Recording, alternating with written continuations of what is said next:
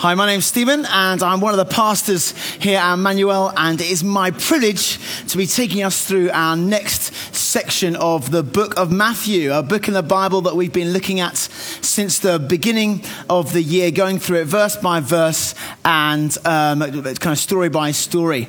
And uh, so we're going to be looking at Matthew chapter eight. So if, you ha- if you're old school, you've got a Bible with you, you can turn to that, or if you're like the rest of us, get out your phone and get to the right app. No Facebooking now. Come on now. And so feel free to get that out and get ready. But, but before we get to the passage, there's two things I want to talk about. The first thing is probably the most important thing we're going to talk about all week. So listen up. We've got new chairs. Where? I like I like new furniture. We have got new chairs. Better still, church, we didn't pay for the new chairs. Boom. So we love free stuff, uh, quality free stuff. So yeah, we stole them. Uh, no, no, they're just, well, it's stealing, you know, what's stealing? No, no, no, but God given them uh, because uh, we have a wonderful team uh, that serve our facilities. We've got three buildings that we now look after in the city, and we've got a team who run them, look after them, make sure Sundays happen, uh, make sure they're ready for all kinds of ministry and stuff that we do during the week. But as well as that, they work really hard to bless the city, open the doors up to other organisations who want to come and use our space during the week. And one of those uh, organisations said to us, uh, we don't really like your blue chairs. They're a bit tatty after two decades. Who knew? And uh, we did. And uh, so they said, we'd like new chairs, please. And we said, well, you can have new chairs if you pay for them. They said, sure, why not? Woohoo! And uh, so we have new chairs, and we found a buyer for our old chairs. So it sounds really random, but it's just good for you to know that God is a God who provides good things for those he loves. So amen to that. Uh, second thing is uh, I want to speak to the fathers in the room. Um, I am a father myself, and I think it's fair to say growing up and as I was dating, being a dad was definitely a massive goal in my life. I really wanted uh, to be a dad, and so it m- made up kind of a bit of quite a lot of the conversation uh, that me and my wife uh, had when we were kind of dating and then when we were engaged. How many kids are we going to have?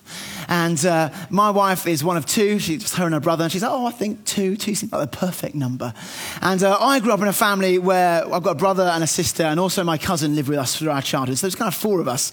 So, well, I kind of like four. She said, well, I want two. And I was like, well, yeah, but I want four. And so, like all good couples did, we compromised and uh, had six.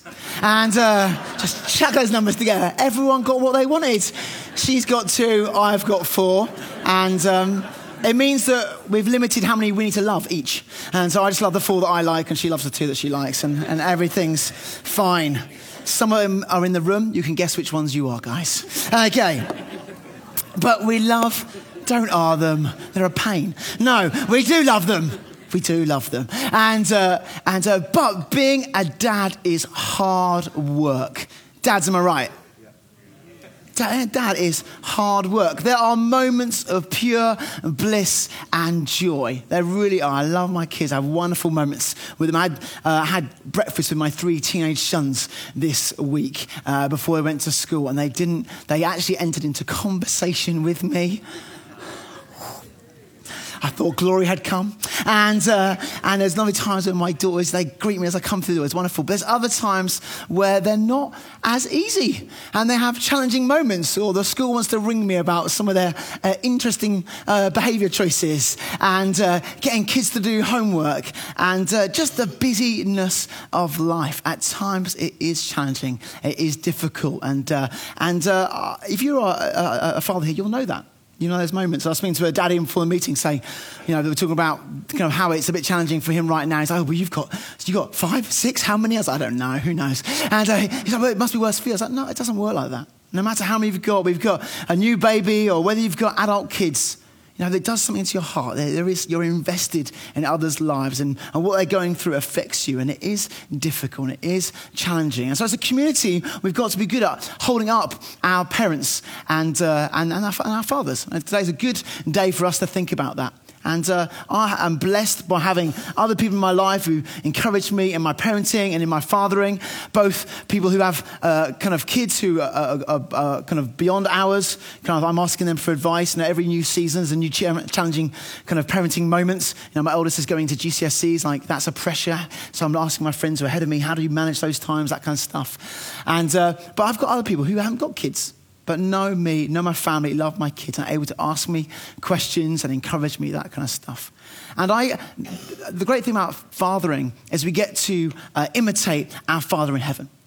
And our Father in heaven loves us. And he is the perfect Father. And I try every kind of six months to look at my own marriage and my own parenting and really do an assessment of my whole life, to be honest with you, and just think, how am I doing? Am I being the father that I want to be? Well, am I matching up to what I think God wants me to do and how, I, how I'm supposed to be a dad? And as I look at uh, Father God, I just realize he's so loving, so wonderfully patient, and the Bible uses the word long-suffering. He suffers us ongoingly.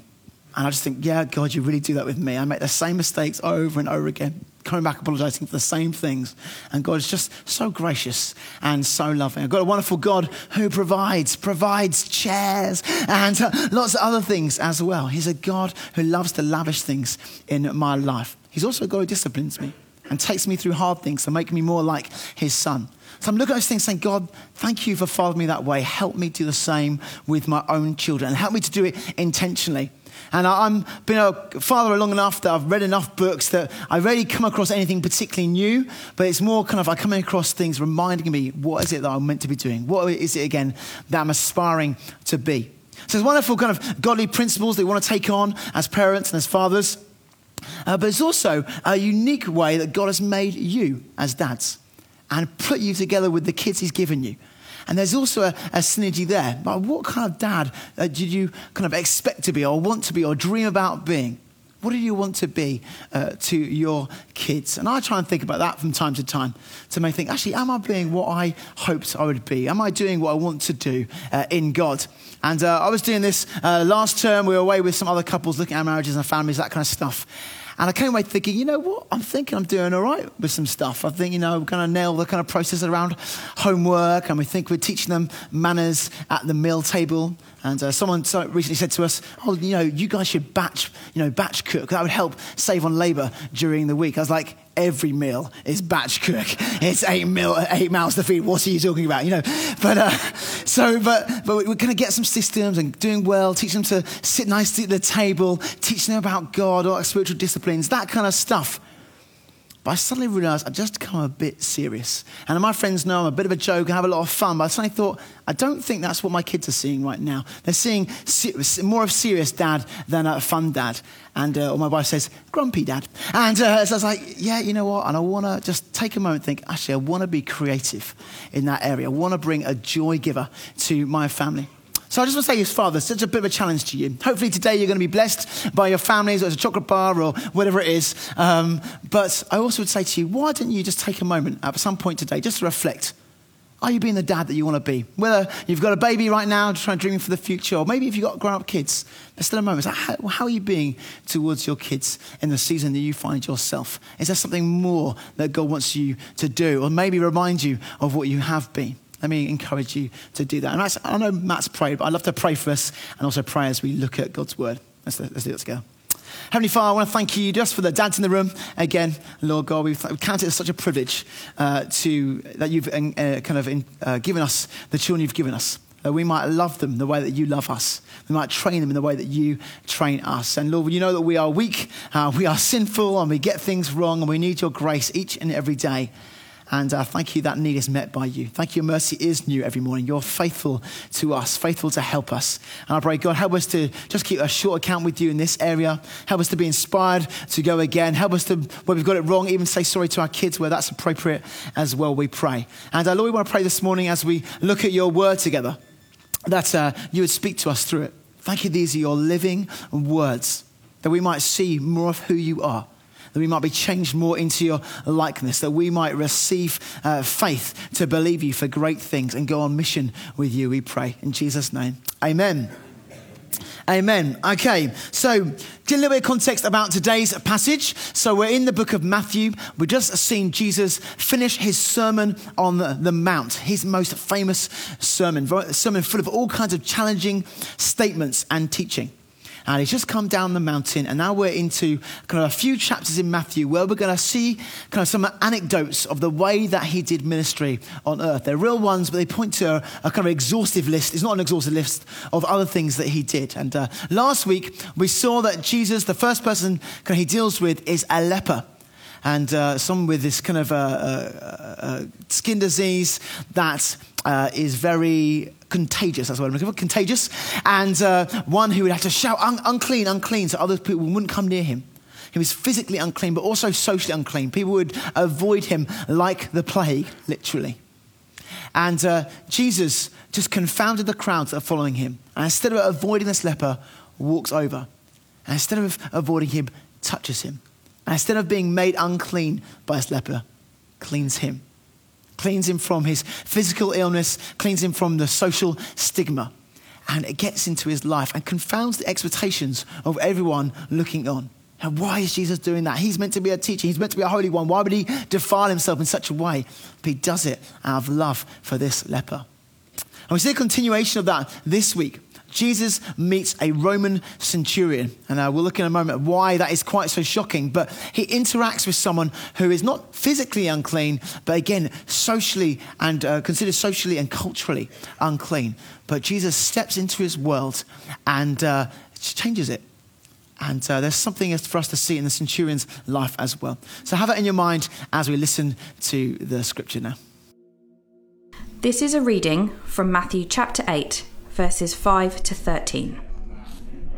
When he had entered Capernaum, a centurion came forward to him, appealing to him, "Lord, my servant is lying paralyzed at home, suffering terribly." And he said to him, "I will come and heal him." But the centurion replied, "Lord, I am not worthy to have you come under my roof, but only say the word, and my servant will be healed. For I too am a man under authority, with so- soldiers under me. And I say to one, 'Go,' and he goes, and to another, 'Come,' and he comes, and to my servant, 'Do this,' and he does it." When Jesus heard this, he marvelled and said to those who followed him, "Truly, I tell you, with no one in Israel have I found such faith. I tell you, many will come from east and west and recline at the table with Abraham, Isaac, and Jacob in the kingdom of heaven, while the sons of the kingdom will be thrown into the outer darkness. In that place there will be weeping and gnashing of teeth." And to the centurion Jesus said, "Go, let it be done for you as you have believed." And the servant was healed at that very moment. Amen. What a story. This uh, story isn't just recorded in Matthew eight, it's also recorded in Luke uh, chapter seven as well. So as we look at it from Matthew eight, we're going to look at some of those verses, but also going to change the camera angle. That's kind of what Luke does, looks at it from a slightly different angle. And there's bits we're going to add, uh, we're going to kind of take from that to help us fill out the story as well. This story starts with Jesus going back to his hometown of Capernaum. I don't know where your hometown is. Actually, we've got any, any, got any born and bred up Brightonians? A smattering. Not many of us are actually from Brighton, are we? Kind of move here for study or move here for job, whatever it is, we end up being here. People from different uh, towns and villages and nations. Uh, myself, I'm actually from a place called Chalfont St Peter, near Jarls Cross in Buckinghamshire. And I've worked very hard to lose that accent and uh, be a bit more Brightonian. But uh, Jesus, and it's got a little posh little bubble on the edge of West London. Uh, but uh, Jesus, he's from Capernaum. It is not a posh little bubble. It is a bog standard Jewish town. And uh, he's just one of the peasants there. And uh, he's coming back to his hometown. And he is approached by a centurion. Now the centurion, he's a Roman centurion. And this time in uh, in Israel's history, they're currently under occupation. The Roman Empire has spread so far that it now uh, oversees Israel. And uh, there they have people stationed, military men stationed there to keep the peace and keep Roman law and order. And so this centurion, he's over one hundred men, and he's under some other kind of military figures as well. And uh, he comes up to Jesus because he has an issue. And uh, as he kind of comes to Jesus, there's kind of four things we're going to learn from him. First one we learn is that this centurion is a man who cares. He's coming to Jesus because he has a servant who is sick. It says in this passage that he was paralyzed and suffering terribly. In the Luke passage, it says that he was near to death, and he's coming to appeal on behalf of his servant. It's not a natural thing that he should do that. Uh, he doesn't necessarily need to care for his servants in that way. He just gets some other ones maybe. Or maybe it's a particular, you know, you could look cynically and think, well, maybe he's just a really valuable servant. Maybe he's one that get, really gets stuff done, who knows how to get a good deal on chairs, that kind of thing. And uh, maybe that's the deal. But Jesus doesn't pick up on that. There's obviously some kind of pure motive uh, in this uh, uh, centurion. And you see in the passage in Luke that actually he's helped the Jews before in terms of building synagogues. So there is some compassion there. He comes to Jesus on behalf of others. You know, it's great to lay our own needs before God. It's been good even to do that this morning. Say, God, this is my need. Please be good to me. It's also wonderful to, when we come to God, to come on behalf of other people as well. And say, God, these are the people that I care about, or these are the people I see with need. Let me bring their cares to you. So he's a caring man.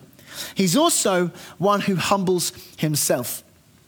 He literally comes to just a Jewish peasant, just the ones they're meant to be looking after. And he comes to him and says, Lord.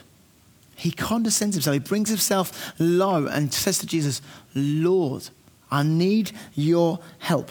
He was a man of great importance in that society. For him to come down to that level was quite a shock.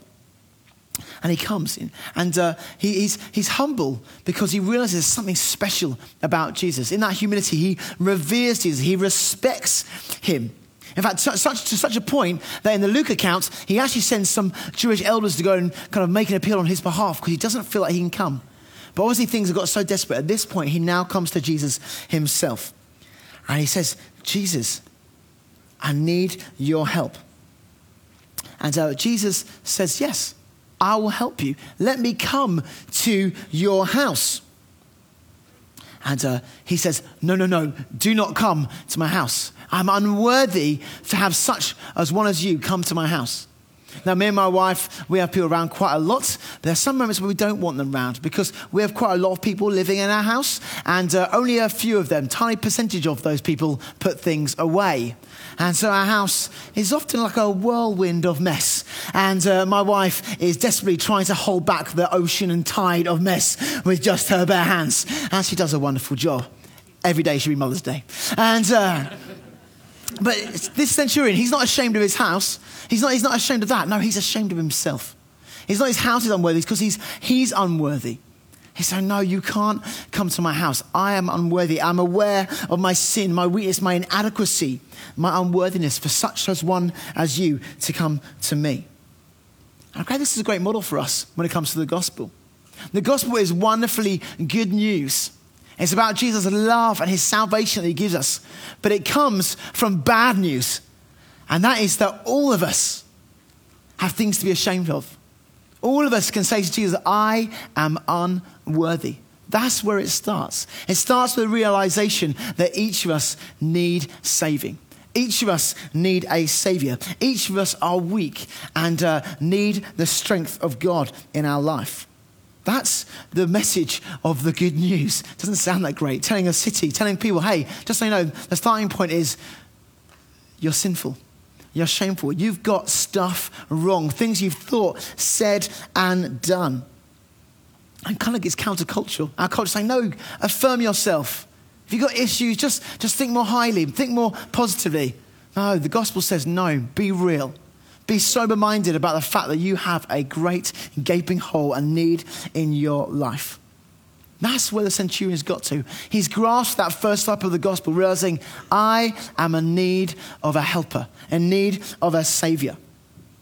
And we must come to that place.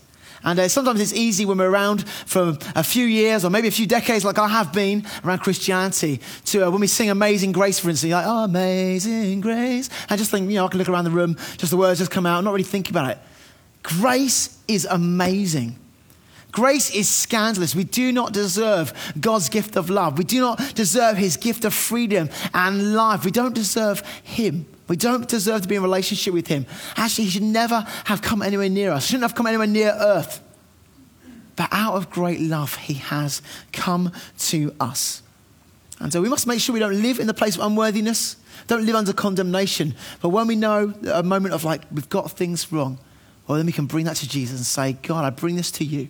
I need your help. And Jesus welcomes us in. and gives us forgiveness. That's why we do communion each week. It's an opportunity just to remind ourselves, you know what, I've got things wrong this week, but I've got one who forgives, and get back on track with him again. We don't want to fall off one side where we're kind of cheapen grace and think, oh, I'm just going to sing the songs, yeah, I'm forgiven, it's okay, type thing. No, no, we need to make sure we're serious about our need of God. We don't fall the other way, though, and just constantly be um, unworthy, unworthy. No, no, God just brings us back and says, no, walk with me. Know my gospel through and through. And right now, the centurion, he's on this side. He's kind of like, yeah, I'm unworthy. I know this bit. I'm hoping he got the other bit as well. He knew God's help, not just for his servant, for himself as well. We don't read about it in the Bible, but maybe that's eventually where he got to. So he comes to Jesus with humility. And he comes to Jesus uh, with great reverence and respect for him. Are you revering Jesus at the moment in your life? But then we learn the fourth thing about a centurion. He has great faith. And Jesus makes a lot of this, so we need to make a lot of this. He says to Jesus, you know, the, the Luke passage says he had heard of Jesus. He'd heard of what Jesus had done. He hadn't seen with his own eyes, hadn't been up on the Sermon on the Mount, hadn't seen the healings of other people. He just heard about him, and he got faith that this Jesus could be the answer for him. He grabs a hold of it and says, Jesus, just say the word. I know that what you say will be done. There's no doubt in his heart. He fully trusts. That's what faith is. It's about trusting God. Alan Preston is uh, one of uh, elders who used to be here. He was actually here last week. You, some of you would have seen him here then. Uh, he used to talk about a bridge in Northern Ireland, a rickety bridge that goes out to a stack of rocks in the sea. And uh, he, you know, you could say to someone, hey, this rickety bridge, kind of a rope bridge, do you think it would hold your weight if you walked out on it to the ro- a stack of rocks? And uh, people say, yes, I do. So, oh, walk it then. And people are like, well, not today. And, and there's a difference between believing something and trusting something. Actually, I'm actually going to walk along that rickety bridge. That's something I'm saying, yeah, I'm pretty sure Jesus is good and his salvation. There's another thing saying, and now I'm going to step on him. I'm going to stand up on him as a solid rock in my life. I'm going to really trust and have faith. And that's what this centurion's done. He's saying, no, I'm going to, I can stand up on the truth of who you are. I can call you Lord, and I know that when I ask something, you will do it.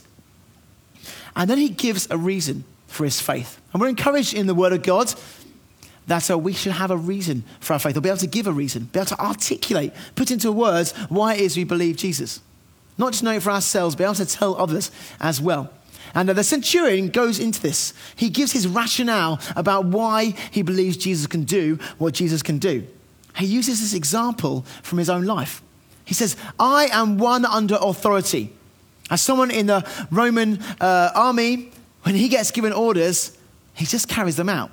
No, he doesn't get to question them. He just does them. And he is also one who is over others. He has authority. He has uh, soldiers and he has servants. And he says, when I tell them to go, they go. When I tell them to come, they come. When I say do this, they do it. He's like, I'm under, I'm under authority. I also have authority. But you, Jesus, you have the ultimate authority.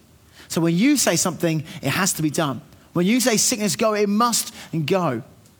He gives a reason for it. And Jesus marvels at this. He's like, wow, you have understood this. He, Jesus doesn't be, mind being compared to this petty officer in, a, in, a, in, a, in an army. In fact, later in Second Timothy two, he's again compared to the commanding officer. And we, his soldiers, uh, willingly serving him. And he says to, this, to the crowd, he says, wow, I've never seen such faith as this. I marvel at it. I marvel at this amazing faith. He's not marveling at the fact that the servant is in life-threatening uh, uh, situation. He's not astonished by that. He's not astonished that the miracle gets done. In fact, he's very nonchalant. No, he says, can I have help? He's like, yeah, sure, I'll come to your house. I'll heal, I'll heal him. It's not, I might heal him. She's like, yeah, no, I'm not. That's not a big deal to me. The big deal was the faith exhibited by this man. He'd only heard, and yet he'd believed. We're in the same camp as the centurions. No one here. Some of you are looking a bit old, but none of you were here uh, when Jesus walked the earth. So we're just going on secondhand. We're going on hearing, going on that faith. The Bible says, blessed is he who does not see and yet believes. That's us. We're in the same camp as them, uh, the centurion. Sometimes it's, it's hard, but you know what? That's the kind of faith that Jesus honors and he loves. Later on in this uh, chapter, we'll look at it in a few weeks' time. Jesus is again astonished at faith, but the lack of it this time. He's with his disciples. He's on a boat. Maybe you know the story. And there's a big storm. And uh, they wake him up. And they're like, Jesus, can't you do anything? And he says, you of little faith. They've been with him. They've seen these amazing hero- uh, healings, amazing miracles. And yet they still don't believe. And yet there's one who's seen nothing but still believes him. And Capernaum, his hometown, even that gets a rebuke later on in Matthew because of their lack of faith. Where, where's your faith at? How much are you leaning on Jesus in your situation? How quick are you to pray? I'm really guilty of this, of saying, I've tried this, this, and this, and this, so finally I'm going to pray. How many times does that get my last thing? Jesus, I'll come to you once I've exhausted all other avenues. Instead of saying, Jesus, you're my first. I know you love me. I lo- know you're in my situations. Let me bring my need before you. Each of us needs to have a humility. Say, God, thank you for being in my life. I need you for all of it. Maybe you're not a believer here this morning. Maybe you don't have any faith in Jesus. Let me encourage you. Faith is a gift from God, and you can ask for it. Say, God, I've got all these questions right now. I've been in that position. Had lots and lots of questions about the faith. Lots of th- questions about what's in the Bible, what I see around me in the world. And, uh, and I've got lots of those answers, lots of those questions answered. But the thing that changed things for me was that God gave me faith to believe in him and trust in him. Maybe your next step this morning is just say, God, give me faith to believe that you are, you are who you say you are, that I may trust you as a centurion trusted you. So our point, the first point was just the centurion and his amazing, humble faith. Where is your faith? Point two, we're going to start looking at Jesus in the midst of this story. Let's focus upon him. Jesus is mighty.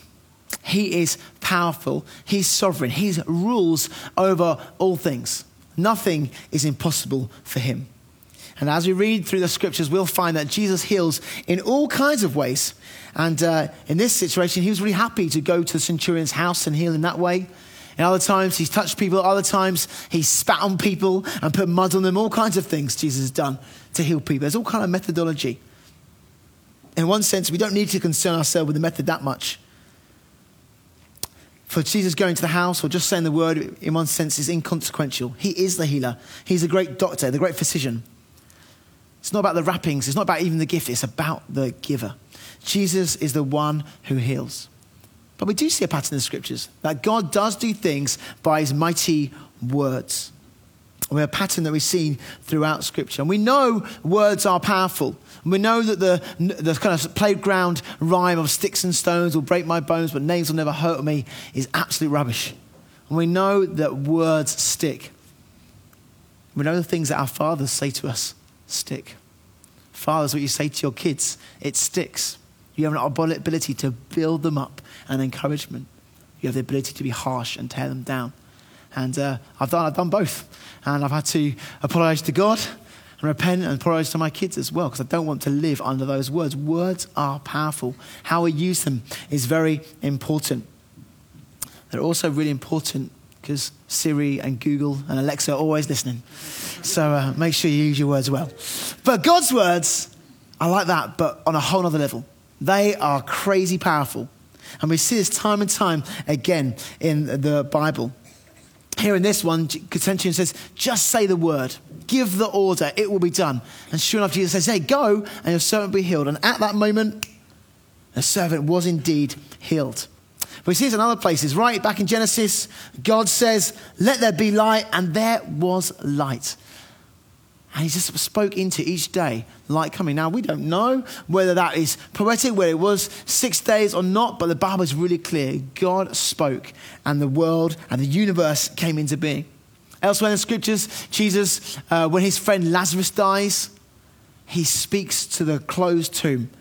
Lazarus, come out. And Lazarus wanders out in his grave clothes and comes out, brings him back to life. There's a little girl who's dead. He says, little girl, wake up. And this little girl wakes up from death. Hebrews one three says, he is the radiance of the glory of God and the exact imprint of his nature. And he upholds the universe by the word of his power. He creates things. He recreates things. He brings things back to life. He also sustains all things. Without God's words, the world would stop spinning. The breath in your lungs would cease to be. We need his words at all time. There is no limit to Christ's sovereignty and his power. When we know that, when we realize that, it changes how we relate to him. We as a church love to pray. We have our prayer meetings actually each and every week, six thirty, seven thirty on a Thursday, although not this week, but every other week going on forward as we love to pray. We have times during the term where we all stop our various community and small groups and come together and pray. And during those prayer meetings, we sing great songs like we've been singing this morning about how amazing God is and how wonderful he is. And sometimes we've prayed them and we've got a little, uh, kind of sung that and worshipped God. And then we've got in little groups to pray about things. And uh, then I hear people pray. And even I'm guilty of praying sometimes like, oh God, if you maybe could just help us with this little thing that we like. And actually our prayers sometimes betray the fact that we don't think that our God is that big or powerful. Now we pray, you know, we sing songs of worship that are taken, uh, inspired by scripture about how mighty he is. And then we pray uh, prayers that betray the fact that actually we don't think God is actually that mighty. I said, no, God, help us to line up our faith, line up our prayer life with the fact that you are a big God. We want to pray God-shaped and God-sized prayers that show that actually we're a people of faith and we follow a sovereign, powerful God who could do mighty things. Where are your prayers at right now? How big or little are they? The wonderful thing about as we look at this as well is that Jesus is someone whose power is not constrained by time and space. He is able to say something here and something over there is happening, which is great for us because Jesus right now is where? He's in heaven with his Father, still praying. Praying for what? Praying for you, interceding for you. And his Holy Spirit is with us and in us, working in us. It's a wonderful place to be. It's also good for our own prayer lives. We know that we can pray. It's great to lay hands on one another's shoulders and pray, that kind of stuff. We're encouraged to do that. But we can pray for things and for people who aren't in the room. In fact, we mentioned Janusz and Camilla. Uh, they're currently, we're going to send them to Krakow later this year. And this weekend, right now, they're looking at houses in Krakow. And we can pray for them. Say, God, give them the house. In fact, dear God, give Janusz and Camilla the right house. Amen? Amen? Amen. God answers prayers across distance and time. Let's pray big prayers. And what Jesus does in the physical world is a pointer to what he does in the spiritual world as well. There's times where Jesus says, what's harder for me, to tell this person to be healed or say, forgive them? Well, it's easy just to say, forgive them, but has it really happened? Well, I'll prove it. Be healed. Now, if you're powerful enough to heal, you're powerful enough to forgive. If we can trust you with those words, we can trust you with these words as well. Which is good because when you start reading the rest of the, uh, the Bible, you see there's other words that Jesus has spoken, other promises that he's said over us. He said uh, things like, uh, be healed. Be forgiven. Nothing can separate you from the love of God.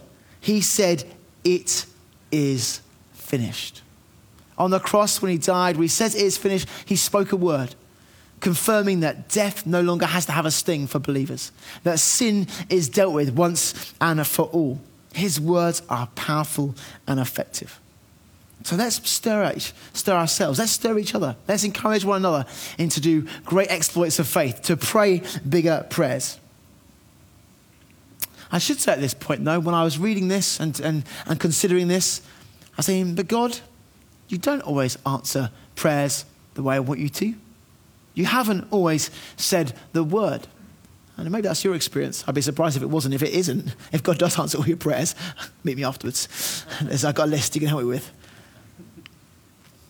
There we, each of us have got issues where we think, I've prayed for this, and God doesn't seem to have come through. I thought I had faith. I thought I was praying in faith, and it's not happened as I wanted it to do. Maybe even you've had people who are on death's door like this servant, and God's not come through for you. That's my experience this year. I uh, I love doing funerals as a pastor. Sounds a funny thing to say, but it's a real privilege to be able to serve families in that place of need. Uh, but I did a funeral earlier this year, which was heartbreaking through and through. It was the, the friend of, uh, uh, best friend of one of my sons, thirteen-year-old lad uh, who we've watched battle with cancer for years. And uh, Jesus, instead of healing him, decided to take him home. And a Christian lad who got saved at New Day, hey, that's worth giving you money for, I tell you. And uh, him getting saved at New Day and finding his own relationship with Jesus. But it, he's no longer with us. And it's very, very painful taking that funeral and taking that family through that. And in lots of ways, you know, being praying with his family, praying and praying and praying, God, give us faith. And we think we're praying in faith. Just say the word. You could say the word and he'll be healed. But he wasn't. Those moments are tough. And I don't want to put a gloss over it and say, hey, that's, you know, God does it every time. Just have more faith. No, we don't understand. We don't understand the mysteries of God, why that happens in the way that it does. Where these prayers are apparently left unanswered. I don't believe they are unanswered. God knows what he is doing. But it is difficult. We've got to be careful not to demand how Jesus should act, or the timing or the way, but are full of trust that he can and that his ways are higher than our understanding. Because prayer isn't always just a moment. Prayer is also a persevering thing. We find out elsewhere in the scriptures, God encourages us to be like a nagging widow. Tortures teach us to persevere and be audacious in prayer. And there's other ways to learn that kind of stuff as well. But I just want to say, hey, maybe right now you're suffering in the pain of like, I've prayed for things and they've not come through. Bring that to God as well, because he cares for you. Our third point this morning, and our last one, we're going to finish with this, is that this story tells us a bit about God's heart for mission. The last thing that we know is that Jesus kind of crosses these cultural boundaries. He reaches out to the centurion. As much as it was humbling for the centurion to speak to Jesus, because he's just a peasant, it was also the other way around. Jews were not meant to kind of, uh, they had kind of built up laws and kind of traditions where they wouldn't interact with others. And this centurion, he was basically an enemy of the Jewish people. And Jesus is saying, you know, I'm not just going to interact with them. I'm going to go and serve this person. He doesn't miss a beat.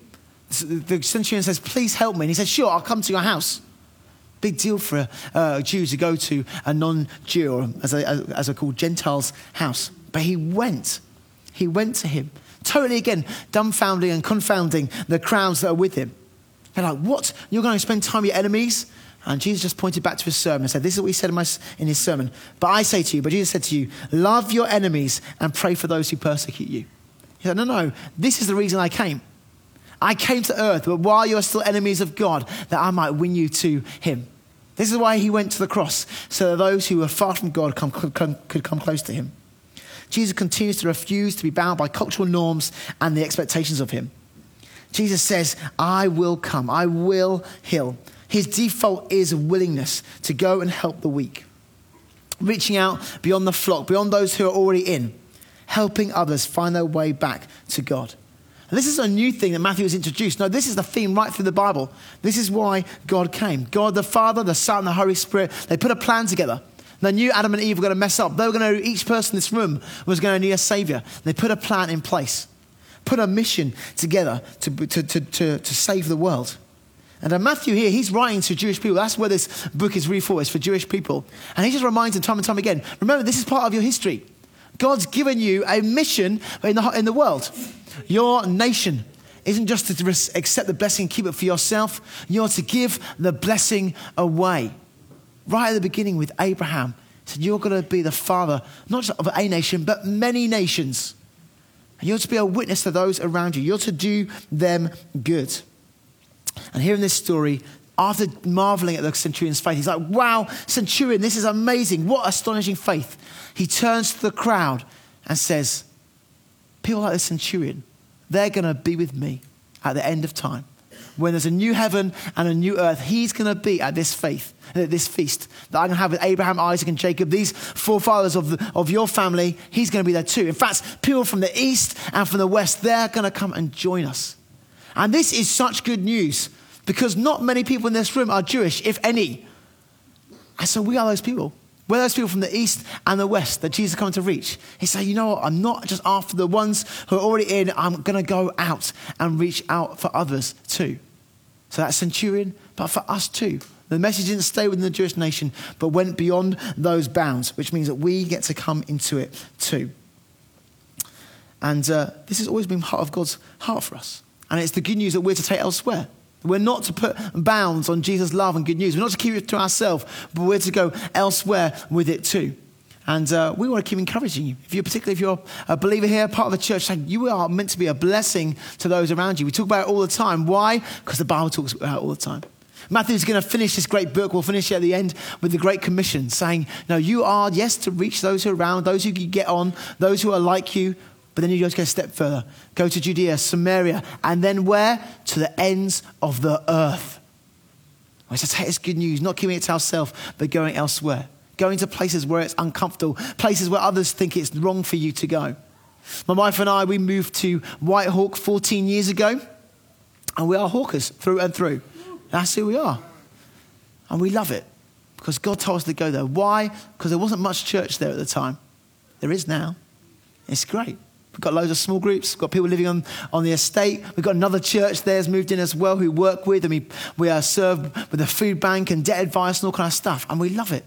We love those people. But when we went, people were like, oh, you're not going there, are you? They're council estate people who are just like other people, just so we're clear. And we're like, yeah, we are going to go there because they need Jesus just like anyone else. Who is it right now you're happy to reach? Who is it that would be a bit more difficult to reach? Just to show love and acceptance. I often get an opportunity to speak to our young people, and I often put the challenge between, before them, because school is a pretty rough deal. I don't remember being a teenager. There's all kinds of factions and groups. My challenge to our Christian young people is, when was the last time you spoke to the kid that no one else does?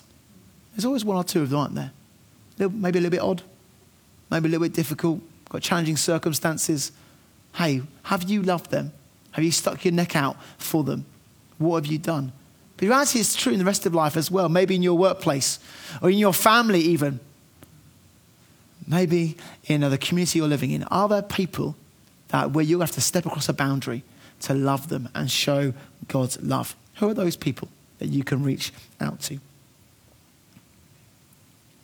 Jesus' love to sinners, his forgetfulness of himself, his willingness to please and love others, and his eagerness to fulfill his own mission. Uh, each of those things are an encouragement for us to pray for ourselves and pray for others. That we might increase in our faith, that God might marvel at our faith. Can you imagine that at the end of time? Jesus saying to you, wow, your faith was incredible. For us to really grab hold of the fact that God is the mighty one. Let's grab a hold of that, both hands. And let's take his mission and go for it. And I ask the band to come up. I'm going to pray for us. Heavenly Father, we thank you for this just a picture of a man just humbly coming before you and saying he needs you. God, we want to be like that. Lord, we say humbly, we need you in our life. And we need more faith, Lord. And we just say that as a gift from you. And Lord, we want to seek after it wholeheartedly. And Lord, I pray, let us not become complacent or flippant with our relationship with you. Lord, thank you that we can know you closer than a brother. We can know you as a friend. What an amazing thing. But let us revere you. Let us see how wonderful and mighty you are, we pray. In your precious name, Jesus. Amen.